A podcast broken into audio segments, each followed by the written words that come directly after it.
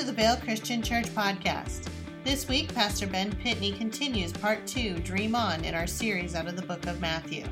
For this sixth message, titled The Great Paradox, turn to Matthew chapter 16, verses 24 through 26. At Vail Christian Church, we believe in training followers of Christ to worship, gather, give, and serve.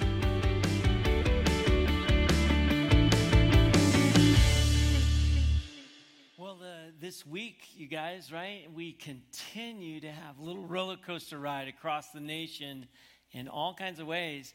I feel like um, there's going to be a week here where something doesn't like create upheaval. It's coming sometime, but I'm, I'm not sure that's ever going to happen again, right? We're on a kind of a roller coaster ride, and um, just like you know, Aerosmith would say, it's we're in a dr- we're just dreaming that it's going to get back to normal. Uh, it's not going to get back to normal. We got to keep moving forward. And so um, this week, um, one of the upheavals that we learned of, right? Um, RGB, Ruth Gator Benz, right? Ginsburg, sorry. she, uh, she passed away. And so, oh my goodness, right? She had this unbelievable career as Supreme Court Justice and um, you know, everything's turned upside down. It doesn't matter what political side of the uh, aisle you're on, everybody's in uh, total upheaval about it.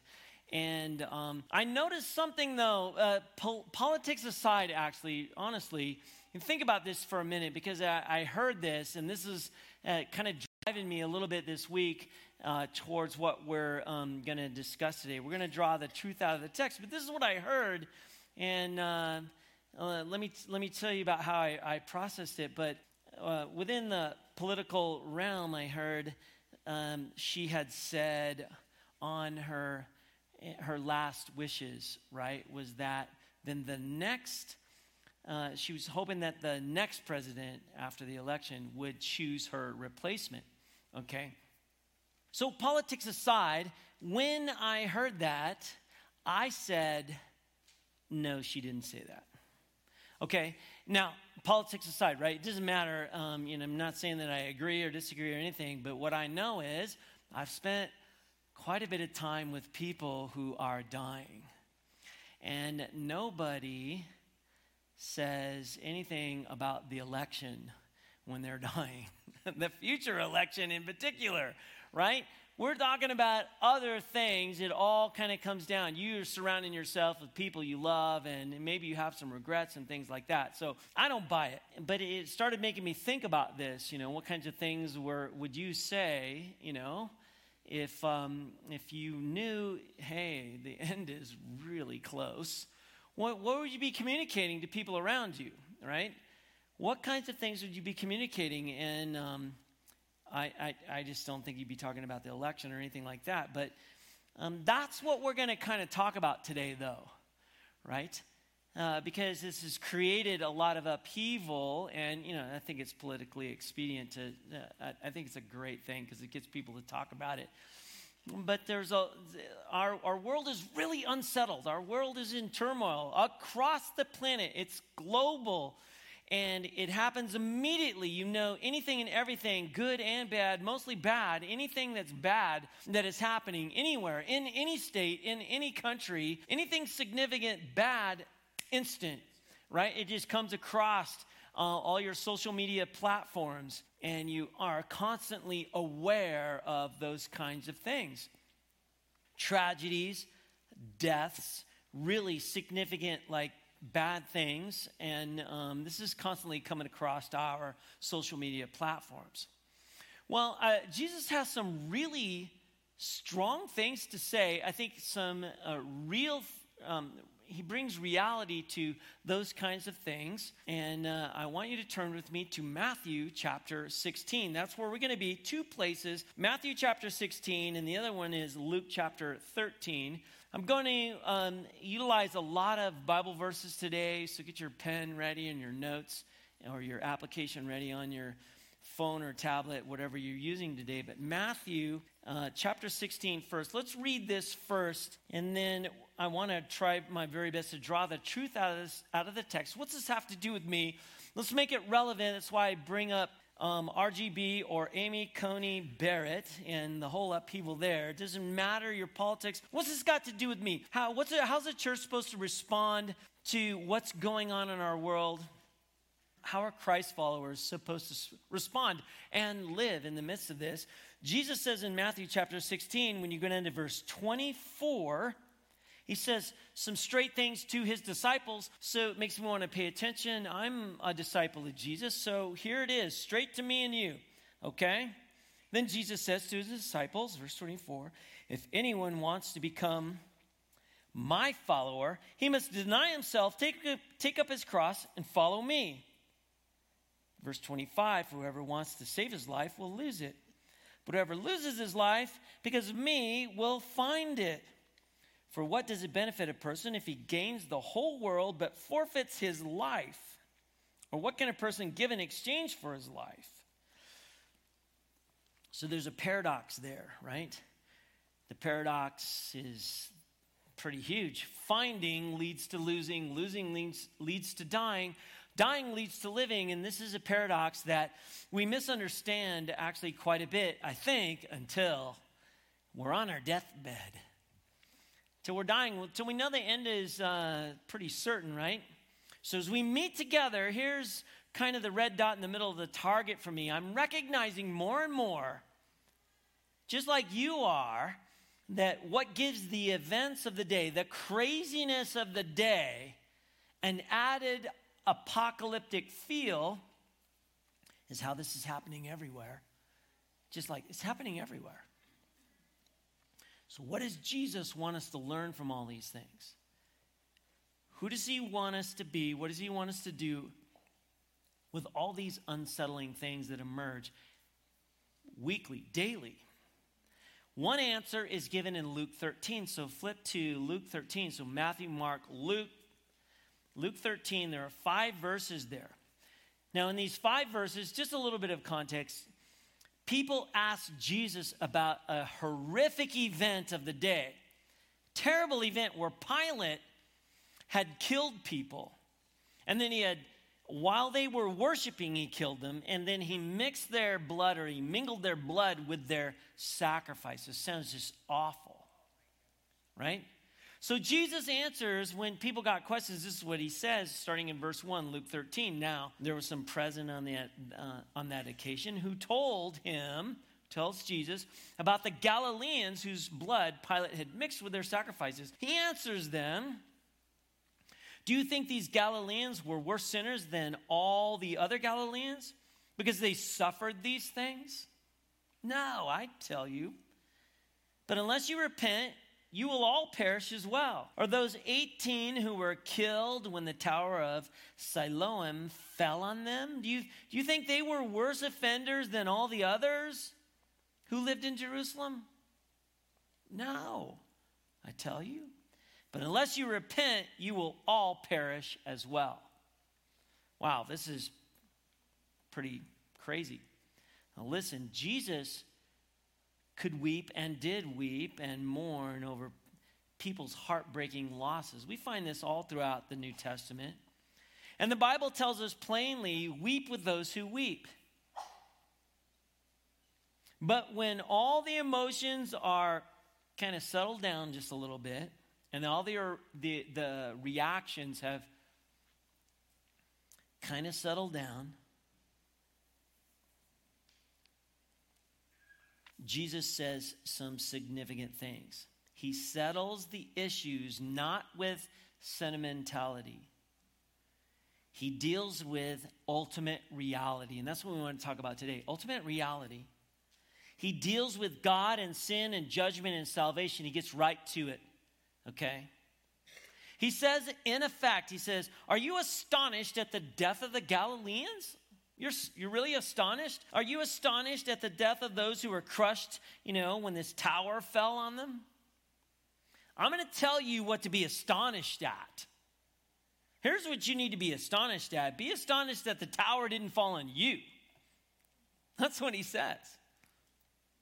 If Jesus were here today and, he came, and, and we came to him with the, all the deaths and tragedies and craziness that's going on in our world right now, And we were at, we, we said, Would you explain these things? Would you give an account? What is God doing here? One of the things he would say is, Listen, listen. I want you to be astonished that this has not happened to you because unless you repent, you are going to perish as well. You're focused on the wrong thing, man. This means all of us deserve to die right now and to perish forever. It's kind of crazy how he, he brings reality to, you know, we're thinking a, a, a certain way. He's like, this is what you need to be thinking about. Now, why did he do that? My first point today is, is that our lives belong to the Lord. This is why he does it. Our lives belong to the Lord. Your life is in the hands of God's sovereign grace. Your and my life is, right? God owns every soul, everyone, everything. He made us and we belong to Him by virtue of Him being our creator. He can give and He can take life as He pleases, according to His wisdom that has no end to it. Infinite wisdom. He never does anybody wrong, by the way, either. He created human life and he decides what human life is actually for. He decides. When Job lost his 10 children, can you imagine? He loses 10 children in an unbelievable tragedy. The Bible says in Job chapter 1, in these two verses right here, it says, Then Job got up, he tore his robe, he shaved his head, and then he threw himself down with his face to the ground. He said, Naked I came from my mother's womb, and naked I will return there. The Lord gives and the Lord takes away. May the name of the Lord be blessed. Can you imagine saying that? Or later, Job says in Job 12 10, he says, In Whose hand is the life of every creature and the breath of all the human race? There's another character in the Old Testament. Her name is Hannah. And when you find in um, 1 Samuel 2 6, Hannah thanking God for her son Samuel after years and years of not being able to bear children. This is what she says in Samuel 2 6. The Lord both kills and gives life. He brings down to the grave and raises up. It's like bringing reality to the things that are happening in life. I think that Christ followers need to make sure that we are not distracted, that we are not full of reaction. In the middle of all this roller coaster ride, if you're just going to uh, ride along with the emotions, then you're dreaming, like Aerosmith would say. You just, just dream on about it. Maybe the Lord will come and take you away. God Himself says in Deuteronomy 32 39, says, See now that I, indeed I am He, says the Lord, and there is no other God besides me. I kill and I give life. I smash and I heal, and none can resist my power. Only God could say that. If any of us, if any of you, if I survive Sunday, right, it will be a total gift of grace. James the brother of Jesus, puts it like this James chapter 4, verses 13 through 16. Listen to what he has to say. He says, Come now, you who say, today or tomorrow, we'll go into this or that town and spend a year there and do business and make a profit. You do not know about tomorrow. What is your life like? For your a puff of smoke that appears for a short time and then vanishes. You ought to say instead, if the Lord is willing, then we will live and do this or that. But as it is, you boast in your arrogance. All such boasting is evil. I mean, it's had a straight way of making, making things real. Pay attention here, as if you're in control of anything. If the Lord wills, You and I will live past Sunday if He wants. If He decides. And if He doesn't, we won't. That's reality. Our life is not our own. Our life's not our own. It belongs to God. I have no right to take your life, and you have no right to take mine. But that's not because our life is ours, but because our lives belong to God, and He has the right to take both of us anytime He chooses. We need to be reminded of this pretty often. I'm reminded of it this week. Your life belongs to God, and He decides what life is actually for. Now, here's the deal in the middle of all of this you can misuse then your life and the gift of life. You could squander your life, you can blow it. And Jesus doesn't want any of this, all right? He doesn't want any of this. Luke chapter 12, verses 15, starting in verse 15, listen to what he has to say here. He says, Jesus says, one's life does not consist in the abundance of his possessions. He then told him a parable. Let me illustrate for you. Let me tell you a story about this. What, are you, what do you mean? The land of a certain rich man produced an abundant crop, so he thought to himself, What should I do? For I've nowhere to store my crops. I got a lot of crops. Then he said, I'll do this. I'll tear down my barns. I'll build bigger ones, and there I'll store up all my grain and my goods. And I'll say to myself, You have plenty of goods stored up for many years. Relax, eat, drink, celebrate. But God says to him, What? Underline it. You fool. You fool. This very night, your life will be demanded back from you. And who will get what you have prepared for, for yourself? So it is the one who stores up riches for himself, but it's not rich towards God. Huh. See, Jesus doesn't want any of us to be called fool. He really doesn't. That was the whole point of his story. He doesn't want us to be called fool by God because of the way you use the gift of life.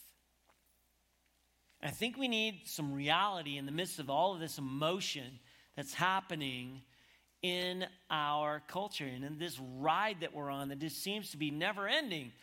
People uh, are already saying, man, 2020 is just a train wreck. I can't wait till it's over. I, you got to stop talking about that got to start thinking through actual reality. Now, I, I did a wedding this last uh, weekend. Um, I just came from Scottsdale this whole time, and the bride and the groom, and they had such a hard time getting married. They, they, they were supposed to be married a few months ago. Guess where their wedding was? They were, they were going to fly me to northern Italy to do the wedding. Yeah. Where's the epicenter of the pandemic? Pretty much in the town where they were going to get married. So, you know, that got, that was, that was a mess. Well, and then, you know, they come back and you get, couldn't even get married in a lot of places, right? So they're putting this off and different things. I mean, it's just one thing after the next. Last night we were talking. I didn't even know this, right? She goes to pick up her dress. This is like a bride's nightmare. She goes to pick up her dress from the alteration person, right? And they they messed it up so bad she couldn't fit in the dress. And she's a very slender, thin person, right? Like, like a week before the wedding, the dress is destroyed. And, you know, we're, because everybody's going, oh, your dress is so nice. She goes, oh, yeah, this is my second one. And, and so then you're, you're thinking, oh, you got your money back because they destroyed it. She's like, no. This is the second one we bought. Right? Wedding dresses are expensive. It's just one thing after the next, just everything. She's like, oh, I'm just so happy that we're having cake now, right? They're just done. They're so done, right? Oh. Yeah. Jesus doesn't want any of us to be called fool because of the way you use the gift of life Life is not for the accumulation of things and stuff. It's not actually about you. This night you're going to be is going to be required of you. Did you catch that? And then who's uh, who's going to get all your things and all your stuff? No sane person, no sane person That's why I don't buy it about RGB and what she said and on her last wishes. No sane person on his deathbed was ever comforted by his possessions, and I've been with people when they die. I know what we talk about. Listen to the words now of Jesus. Let's go back, Matthew 16. Let's listen to these words again. Matthew 16, verses 24. This is the King of Kings, the Lord of Lords who we swear allegiance to, this is what he says to his disciples If anyone wants to become my follower, he must deny himself, take up his cross, and follow me. For whoever wants to save his life will lose it. Whoever loses his life for my sake will find it. For what does it benefit a person if he gains the whole world but forfeits his life? Or what can a person give in exchange for his life? See, it's possible to misuse your life. It's possible to squander it all, to blow it, to do things that don't even matter. There's not many things that make me tremble, that make me shudder, that make me nervous more than the possibility of taking this one time gift of life and squandering it. I will turn 59 in November. I'm getting kind of dusty. I got to tell you, Lynn and I have talked a lot this year, my wife, and um, I, I, have said to her, people ask you, you know, you start getting around 59, you start thinking about retirement. What are you going to do in the future? I've made up my mind, I'm not retiring. I'm not doing it, not with what I do. I may have to slow down a little bit. I don't have to have this role all the, my, the rest of my entire life. There's plenty to do, but I'm not going to retire. And the reason is because in particular, this, la- this next 10 years of my life, um, you're going to see I'm, I'm, I'm going to buckle down harder than I ever have in terms of investing my life for the kingdom.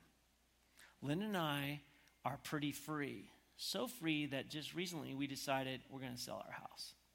We're going to sell our house because we're going to pocket the money, not because we're greedy, because of the freedom it's going to bring us to be able to do anything and everything we want to do that we, build, we feel like God has called us to do for the kingdom.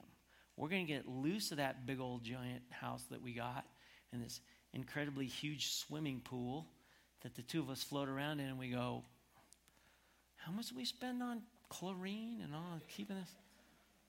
I would love to fill that in with dirt. I would, love, I would give it to anybody if I could just give it to somebody. We would love, I mean, listen, when we, we were in San Jose, California for 16 years, and it was one of the most expensive areas you can live in the country, just crazy. And we were there 12 years before we could actually purchase a house. The house that we purchased in California was 960 square feet. It's the size of an apartment, but it was a house. The house that we bought had never been lived in by the owner. It was built in 1955 and then it was rented out to somebody for that whole time. So when we bought it, you, you, when you show up to look at it, you're like, whoa. It's one of those like the worst house in the neighborhood kind of thing. But that's what we could afford. We bought it and then we fixed it up and we lived in it, all right, for several years before God called us to Tucson and planting a church and that whole thing. But when we sold it, it was during that sort of escalating time of, um, you know, it's an extreme seller's market. So we put it on the market and we sold it in 45 minutes. And almost all the offers, like 20 offers, almost all the offers, people offered us more money than we actually put it on the market for. And we were like, what? So then we took the strongest offer and then we moved to Tucson and we thought we were rich people, right? And um, because we'd been, we had one car. First thing we do is go out and buy a second car because we only had one car.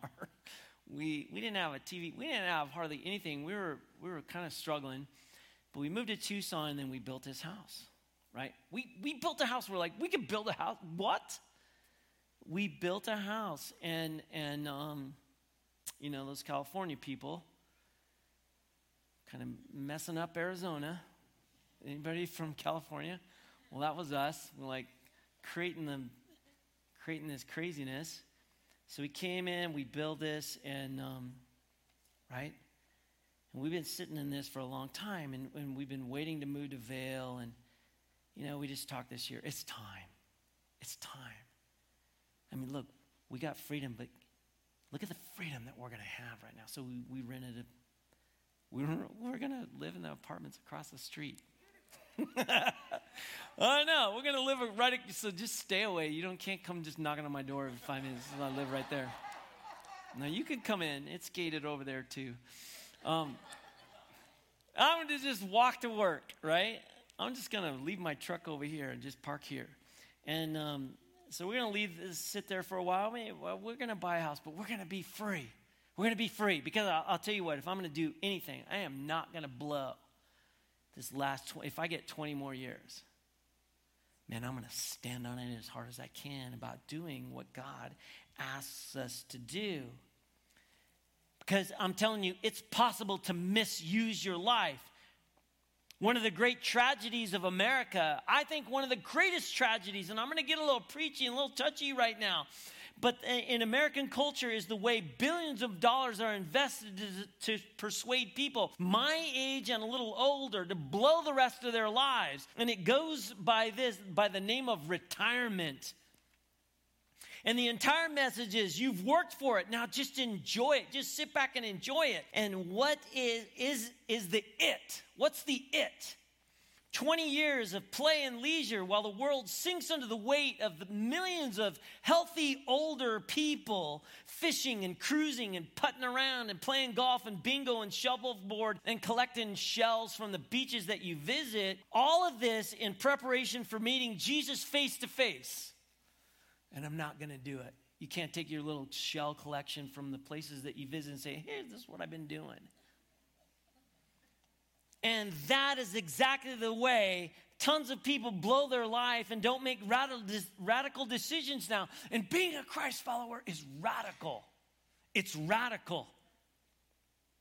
My prayer is that you might all come to the age of 65 and with fire in your stomach and in your bones and say, All right, with my simple pension and my remaining energy and my new freedom, I'm going to pour out my life for Jesus and his kingdom. And so I don't know what you're all working for if you're under the age of 65 and young people. But when I meet him, I want you to say on that day, I want you to smile as Jesus smiles back and says, Well done, good and faithful servant. Instead of those awful words like the guy with the barns, you remember what it is? Fool. I'm not doing it got this big fat house. I'm dumping it. I'm not going to give it away for free, I tell you that. but I'm going to use it. I'm going to use it. Oh my gosh, it's the most freeing thing that's ever happened, right? We've given away about half of everything we have. We're just giving it away. Hey, you need a bedroom set? put a little text message to my staff. How many think you've responded? Yeah, we'll take that. We got all these kids and stuff. I'm like, all right, you got to come get it, but it's yours, right?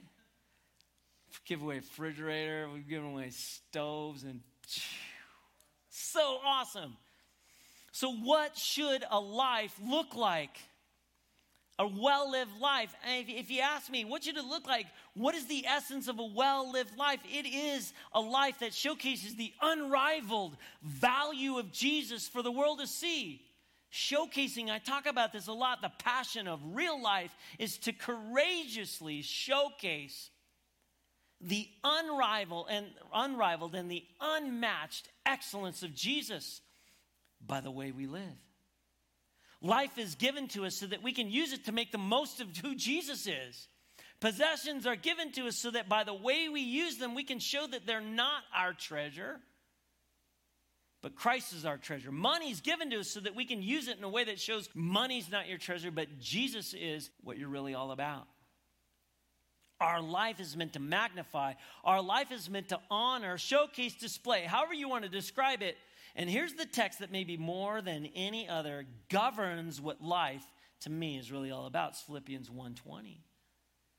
You've seen these verses, you know these verses. Paul says, My confident hope is, is, is that I will in no way be ashamed, but with a complete boldness, even now as always, Christ will be exalted in my body, whether I live or die. For me, living is Christ and dying is gain. So, Paul, he's consumed with this, isn't he? He's consumed with his passion that in his life and that in his death, Christ would be honored. That is, that Jesus would be made to look like the infinite, magnificent treasure that he is. And the reason you have life is to make Jesus look awesome, to make Jesus look great. And so there's one central criteria that should govern all the decisions that you make in life and in death. All of them. Will this help make Jesus look good? Like the treasure he is? Like the treasure he is. Philippians 3 7, you just flip over a couple more chapters. Look what he says. These are really great words, too. These are really strong words, actually. He says, But these assets I've come to regard as liabilities because of Christ. All this stuff I got, more than that, I now regard all things as liabilities compared to the far greater value of knowing Christ Jesus my Lord, for whom I have suffered the loss of all things. Indeed, I regard them as. And if you don't think that he said it like your grandpa would say it, he does. Tongue, that I may uh, gain Christ. Yeah. The, I think the NIV, NIV says rubbish. No, it's stronger than that. In other words, Paul wants to live in a way that proves the worth of Jesus Christ by counting everything as a loss for Christ's sake.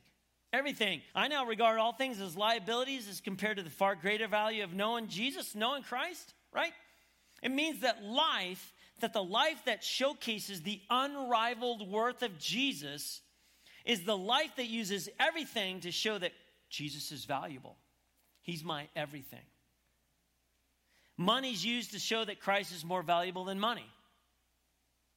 Food, even food, is used to show that Christ is more valuable than food.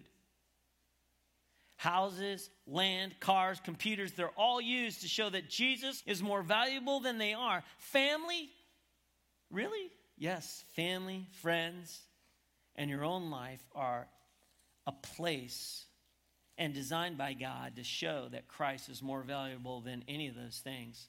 So, the way that we showcase the unrivaled worth of Jesus in our lives by treasuring Christ above all things, and then make life choices that show that our satisfaction is not finally in the things or even other people, but in Christ, is what?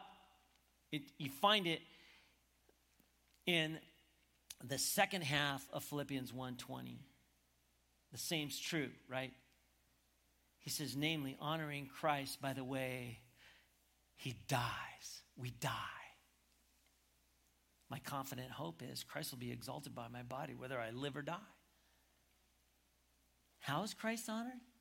How do we showcase his worth? By our death, in our death, with our death. He gives the answer in the next verse. For me, Living is Christ. Dying, that's gain. It's better. Why? Because I get to display, I get to showcase the supreme, unrivaled, unmatched worth of Jesus in our lives by tre- in, in my life by treasuring Jesus above everything. Why is death gain? It's gain because of verse 23, right? To depart and be with Jesus, which is better by far. Death is gain, death means more of Jesus. So, how do you show that Christ is a treasure in death? How do you do it? By experiencing death as gain. Christ will be most magnified in you, in your dying. I get to spend a lot of time with people when they're dying. It's just part of what I do. Have you heard me say this before? I ask people sometimes if I can have their Bible after they've died. I love to look through a Bible of somebody after they've died. It tells you a lot. Now, I don't know, the older I get, the more I'm going to go, well, maybe I can I have their phone or their tab? You know, I don't know. People don't, people don't, people don't use the paper part very much. I think you should. Then I get to look through all the notes and the things and the underline and the whatever, right? So this is a new Bible. I just started. This is my first Sunday with this new Bible because my other one it's it's broken and started falling apart on the binder and there was this place I wanted to use, and my thumb had been on this place so much because I was teaching like this that it tore a hole in the passage that I wanted to read. And um, it didn't really matter because I, I didn't really need it. I was so familiar, right? But it was time to get a new one out. And I keep them all, put them on the shelf, and they're all like, they're I'm looking through it, I think it's I know I'm a pastor, but I think it's the way it should be with everybody. You should be wearing them out. When's the last time you wore out a Bible? Life and death are given to us as a way of displaying the unrivaled and unmatched value of Jesus. The unrivaled, unrivaled value of Christ is showcased when you treasure him above all the earthly stuff and all earthly persons. This treasuring of Jesus above all earthly things and persons is most clearly seen in what you are gladly willing to risk, to sacrifice in order to enjoy more of Him and be all about Jesus. And here's the radical way Paul put it in 2 Corinthians chapter 12. Turn to 2 Corinthians chapter 12 because he gives us two verses and, and, and he's declaring here Christ refused to, to remove Paul's painful thorn in his flesh. He refuses to do this. What does Paul say? What is he how does he react? He says in verse 9 of 2 Corinthians 12, he says, he says, My grace is enough for you, man. You don't need me to remove this. For my power is made perfect in weakness. That's where I'm featured in your weakness. So then I'll boast most gladly about my weakness, so that the power of Christ may reside in me, may live in me, rest in me. Therefore, so I'm content with the weakness, with the insults, with the troubles, with the persecutions, the difficulties, for the sake of Christ. For whoever I am, whenever I am weak, then I'm strong. Have you ever thought about that with your weaknesses? That's where Jesus gets his shine. You got to depend on him. Paul's basically saying, like, Jesus would not take this away. He's like, I like it there. It makes you better. I'm able to shine because of that. Think I'm taking that away? Have you ever thought about that? Magnify the unbelievable power of Jesus, or magnifying the unbelievable power of Jesus in our own weaknesses and pain. That's Paul's passion. That's it. I'll rejoice in whatever uh, makes Christ look magnificent, including all my pain. Throw me in jail. I'm great with that. I'll just preach Jesus to the jailer people and all the prisoners. Chain me up to one. That's great. Can't get away. Gotta listen to me. I can write letters. What does this got to do with me? Here we go. Oh, here it comes. Your life belongs to God, and He decides what life is for. That's reality. Everything's going up and down, and up and down, emotional, whatever. You gotta get, you gotta let go of that junk. It's crazy. It's just gonna get crazier. Are you kidding? We got about 40 days of intensity, and then you think all of a sudden it's gonna get better. Please, right? It's just gonna get, it's gonna be more crazy. I don't care who gets elected. It's going nuts. Your life belongs to God, and He decides what life is for. Remember that. Remember that. That's who the church is called to be. Our life belongs to Him. Number two, are you going to throw your life away? I know I was meddling there with those of you that are retired. It was intentional. Stop saying, I'm not teaching Sunday school, it's somebody else's turn. No. That's where we need the wisdom. All those little boogers over there. They need people teaching Bible stories that are a little bit older. Right? Come on. You're likely to catch something. just roll it. God's going to decide when you're going to die. die. i'm look, I'm not saying just be ridiculous around here. You know, we just everybody take their mask off and what. I'm not. Come on, balance. I'm asking all of you now. Are you going to throw your life away and the rest of the world by striving for, to minimize your suffering and maximizing your comforts in this life? Come on, are you going to are you going to work for the things that just go away and perish? You're going to build bigger barns and lay up treasures on earth and strive for the praise of men so that God can just turn around and go, "Man, you had this great gift, you fool." Or you see Christ crucified and risen. Will you see in this God man the all satisfying treasure of your life. Will you say with Paul, to live is Christ and to die is gain? Now, I, I regard all things as liabilities compared to the far value, the far greater value of knowing Christ Jesus, my Lord. I believe with all my heart that when God raises up churches of Christ followers, to live like this and pray. I'm praying that Vail Christian Church is that kind of church. I believe that when you make the sacrifices and take the risk, that's when the Great Commission is going to come to pass. It's going to take a generation of people that roll up their sleeves. Because it's not going to come to pass unless churches and Christ followers and young people are willing to lay down their lives. The remaining unreached people in our, on our planet they all live in dangerous places. So uh, if you're a young person, you need to get going. And, and the high school campus, in my opinion, still is the greatest mission field on the planet. If our generation buys into the American mindset of preserving comfort and safety and security and ease, you're going to be passed over. And God's going to get his work done whether you want to join or not and I want to join or not. And over our generation, though, it's going to be written, you guys are fools. I'm not living like that. So here's the third one. What's it got to do with me? Are you willing to lay down your life? Just put it right on the line. That's really what Jesus is saying, right? You notice how he brought it to reality. Talking about all the tragedy, all the death, all the whatever, and the towers falling on people, and the, you know, that that's awful thing that Pilate did. Oh, are you willing to lay down your life for Jesus?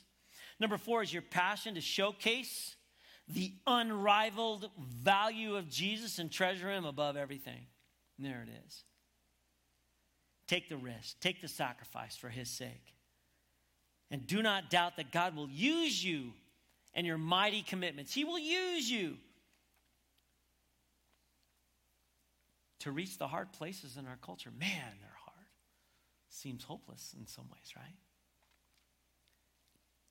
At this wedding, I talked to more people about Jesus than ever. I'm like, you're going to ask me to do this wedding? You just get ready. Because when I start doing it, I'm just going to talk about Jesus. You know, you think that'd be an easy place to offend people? No. Everybody comes up. I don't know, Pastor Ben, you just seem kind of free. I'm like, yeah, I'm feeling more free than ever. Tell me more. Tell me more. Because over my life, I want the words to be written. This life gladly showcased the unrivaled value of Jesus in both life and death. That's it. That's it for me. Is that it for you? Bow your head with me. Thank you, God. Man, we need a dose of reality right now in the world that we live in. It's going crazy. It's going to continue to go crazy. Help us to bring reality with our lives to the world around us. We're going to walk across that bridge. We're going to go on with our life on Monday. Help us to really live it. In Jesus' name we pray. Amen.